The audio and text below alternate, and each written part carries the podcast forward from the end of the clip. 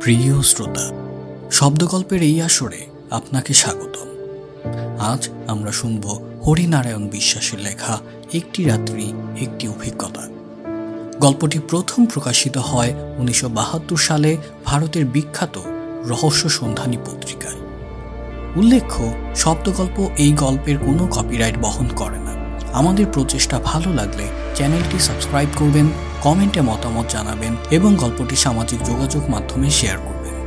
তা আমাদের অডিয়েন্স তৈরিতে ভূমিকা রাখবে। প্রিয় শ্রোতা, শুরু হচ্ছে একটি রাত্রি, একটি অভিজ্ঞতা।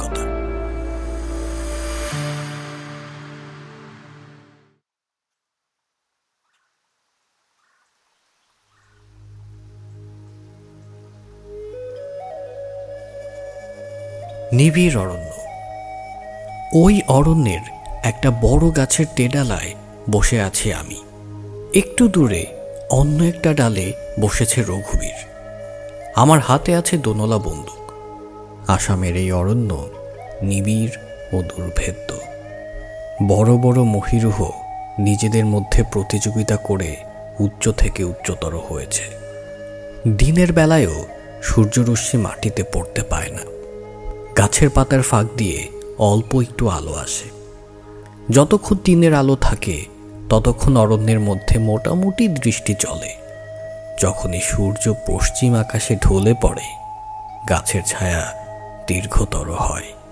তখনই এই বনানীর অভ্যন্তরে অন্ধকার নেমে আসে।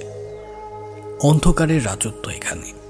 অরণ্যের মাটি কালো ও স্যাঁতস্যাঁতে অরণ্যের গভীরে বাস করে চিতা, হায়না, ভাল্লুক, বাঘ, বুনো শুয়োর, অজস্র হরিণ, আরও নানান প্রাণী। আমি আবগারি বিভাগে চাকরি করি। স্থানীয় অধিবাসীদের মন নানা কুসংস্কারে ভরা। ভূতের ভয়, অন্ধকারের ভয় অত্যন্ত প্রবল। সন্ধ্যা নামার পর পারতপক্ষে কেউ আর বাড়ির বাইরে বের হয় না। ফলে প্রচণ্ড পরিশ্রমে তারা যে ফসল ফলায় রাত্রিতে হরিণ ও বুনো শুয়োর তা নষ্ট করে। সরকার থেকে তাই হরিণ ও বুনো শুয়োর মারার জন্য পুরস্কার ঘোষিত হয়েছে। আমার অখণ্ড অবসর, তাই রঘুবীরকে সঙ্গে নিয়ে মাঝে মাঝে বেরিয়ে পড়ি। অরণ্যের শান্ত এই পরিবেশে আমরা যেন দুজন মূর্তিমান ভগ্নদূত। যখন ফিরি, সঙ্গে থাকে দু একটা হরিণ বা শুয়োর। সম্প্রতি গুজব রটেছে যে অরণ্যের দেবতা নাকি মানুষের এই অনধিকার প্রবেশকে বরদাস্ত করতে পারছেন না। প্রমাণস্বরূপ বলা হচ্ছে, আজকাল শিকারীরা অরণ্যের মধ্যে প্রবেশ করলেই নানা বিপদের সম্মুখীন হচ্ছে। হরিণ বধ করার জন্য যখনই তারা লক্ষ্য স্থির করে, তখনই নাকি লক্ষ্যপথে এসে যায় এক মানব শিশু। আর আবির্ভাবের সঙ্গে সঙ্গেই হরিণগুলো কোথায় হারিয়ে যায়?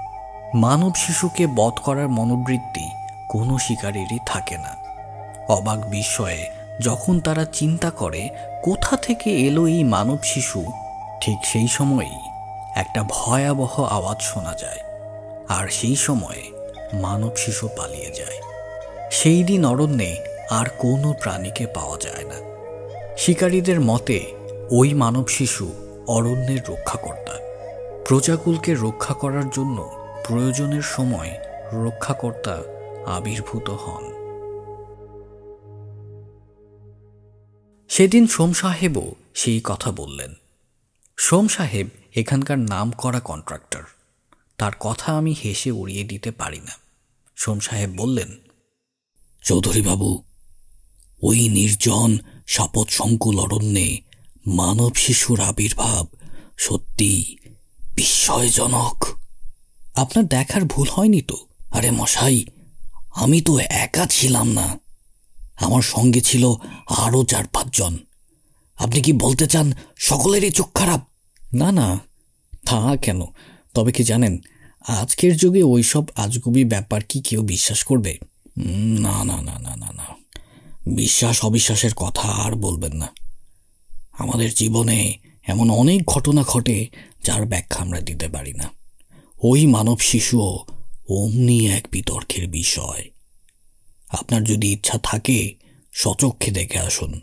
সন্দেহ দূর হয়ে যাবে। কোন জায়গায় আপনি তার দেখা পেয়েছিলেন?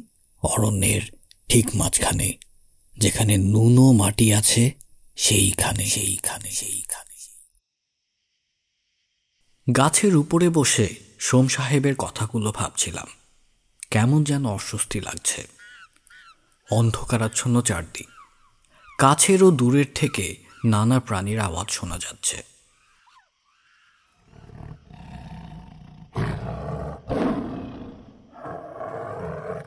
দূর থেকে গম্ভীর স্বরে বাঘের ডাক শোনা গেল। তাকিয়ে দেখলাম রঘুবীরও নিশ্চল। আমাদের সামনে সেই লবণ ক্ষেত্র। অন্ধকার রাত্রিতে সাদা নুনের উপরে চাঁদের আবছা আলোর রেশ। উজ্জ্বল সাদা রং দেখা যাচ্ছে। চোখে পড়ছে বিরাট বিরাট মহিরুহের কালো কালো কাণ্ড। সহসা জোরে বাতাস বইতে লাগল। নিথর বনানি নানান শব্দে মুখর হয়ে উঠল। পাতার মর্মরে জোনাকির দুতিতে, রাতজাগা পাখির কাকলিতে, সাপদের হুঙ্কারে, বাতাসের শীতল স্পর্শে অদ্ভুত এক রহস্যময়, অপার্থিব অনুভূতি ক্রমে ক্রমে আমার মনের উপর প্রভাব বিস্তার করতে লাগল। মনে হলো, আমি যেন সেই প্রাগৈতিহাসিক যুগের অস্ত্রবিহীন গুহামানব আমার সামনে এক বিরাটকায় অজগর ধীরে ধীরে আমাকে গ্রাস করবার জন্য এগিয়ে আসছে। তাকে প্রতিহত করার মতো কোনো শক্তিই আমার শরীরে অবশিষ্ট নেই। ভয়ের স্পর্শে ও অজগরের দৃষ্টিতে আমি সম্মোহিত হয়ে গেছি। নিশ্চিত মৃত্যু আমাকে গ্রাস করবার জন্য এগিয়ে আসছে। সহসা একটা চাপা কণ্ঠের আওয়াজে চমক ভাঙল। শুনলাম রঘুবীরের কণ্ঠস্বর। বাবুজি, হরিণ হরিণ? চমকে উঠলাম। চমকের চোটে হয়তো পড়েই যেতাম, কিন্তু সৌভাগ্যক্রমে দড়ি দিয়ে নিজেকে বেঁধে রেখেছিলাম বলেই অপঘাত মৃত্যু থেকে রক্ষা পেলাম। বেশ কিছুক্ষণ লাগল সামলে নিতে। তারপর ওই সাদা নুন ভরা জমিটার দিকে তাকালাম। ওই সাদা ক্ষেত্রের মধ্যে দুটো কালো ছায়া। ছায়াগুলো নড়ছে। নড়ছে বলেই ওগুলো যে প্রাণী তা বোঝা যাচ্ছে। নইলে এই অন্ধকারের মধ্যে কিছুই বোঝা যেত না। বন্দুকটা ঠিক করে আলো ফেললাম লক্ষ্যস্থলের দিকে। আলোকবৃত্তে দেখা গেল দুটি সুন্দর হরিণ চড়ে বেড়াচ্ছে আর নুন চেটে চেটে খাচ্ছে। গুলি ছুড়লাম। একটা হরিণ পড়ে গেল, অন্যটা ছুটে পালালো। যে ভয় আমার চেতনাকে ধীরে ধীরে গ্রাস করে ফেলছিল, বন্দুকের আওয়াজে তা কেটে গেল। এখন আর কোনো কাজ নেই, চুপচাপ প্রভাতের জন্য অপেক্ষা করতে হবে। নিচে নামলে সাপদের শিকার হওয়ার সম্ভাবনা।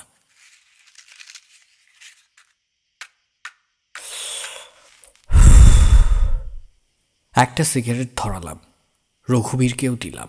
রঘুবীর বলল সাব লক্ষ্য রাখবেন যেন বাঘে হরিণটা না নিয়ে পালায়। বললাম ঠিক আছে তুমিও লক্ষ্য রেখো। আর যদি বাঘ আসে ক্ষতি কি? হরিণ শিকার করতে এসে বাঘ শিকার হয়ে যাবে। রঘুবীর সহসা থেমে গেল। ইশারা করে নিচের দিকে দেখাল। দেখলাম মৃত হরিণের কাছে কি একটা জন্তু ঘুরে বেড়াচ্ছে। বন্দুক বাগিয়ে স্পটলাইট জ্বালালাম। জ্বালিয়েই চমকে উঠলাম। দেখলাম মৃত হরিণের পাশেই দাঁড়িয়ে আছে একটা মানব শিশু। সম্পূর্ণ নগ্ন। কাঁধে ধনুক বান। ধীরে ধীরে হরিণটাকে ঠেলছে। আলো পড়তেই সে তাকালো। কি বিভৎস সে দৃষ্টি। জ্বলন্ত অঙ্গারের মতো দুটো চোখ, হিংস্র দাঁত, মাথার চুল রক্তাব আমাদের দিক থেকে দৃষ্টি সরিয়ে নিয়ে সে আবার হরিণটাকে ঠেলতে লাগল। বিস্ময়ের চোটে বন্দুকটা সহসা স্থানচ্যুত হয়ে নিচে পড়ে গেল। দেখলাম মৃত হরিণটা হঠাৎ উঠে দাঁড়াল। এরপর সেই ধনুকধারী মানব শিশু তার পিঠে চড়তেই সেটা ক্ষিপ্র পদে অরণ্যের গভীরে চলে গেল এবং হঠাৎই আমার স্পটলাইটটা নিভে গেল। তারপরে শোনা গেল এক অপার্থিব আওয়াজ, যেন অতৃপ্ত আত্মারা মাটি ভেদ করে উঠে আসতে চাইছে। অরণ্যের সমস্ত প্রাণীর আওয়াজ একদম থেমে গেল। খানিক পরে ওই অপার্থিব আওয়াজও থামল। বাকিটা রাত আমি আর রঘুবীর স্থানুর মতো বসে রইলাম। আমাদের কোনো বোধ শক্তি আর অবশিষ্ট নেই। এ কি দেখলাম আমরা? এই গভীর অরণ্যে হিংস্র সাপদের মাঝে মানব শিশুর অস্তিত্ব তো কল্পনারও অতীত। তবে তো সোম সাহেবের কথাই ঠিক। ওই কি অরণ্যের রক্ষাকর্তা?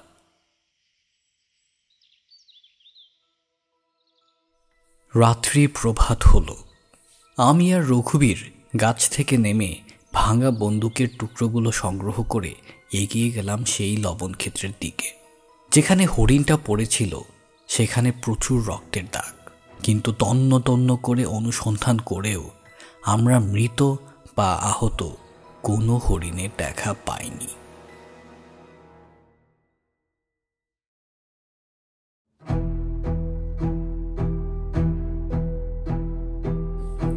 প্রিয় শ্রোতা, এতক্ষণ শুনছিলেন হরিনারায়ণ বিশ্বাসের লেখা একটি রাত্রি, একটি অভিজ্ঞতা। Mixing, Ishtiaq, sound design, poster design গল্প পাঠ এবং পর্ব পরিচালনায় আমি ইয়াসির। আজকের মতো আমাদের গল্প এখানেই শেষ। আমাদের প্রচেষ্টা ভালো লাগলে চ্যানেলটি সাবস্ক্রাইব করবেন, কমেন্টে মতামত জানাবেন, গল্পটি সামাজিক যোগাযোগ মাধ্যমে শেয়ার করবেন। তা আমাদের অডিয়েন্স তৈরিতে ভূমিকা রাখবে। খুব শীঘ্রই আমরা হাজির হব নতুন কোনো গল্প নিয়ে, শব্দগল্পের এই আসরে।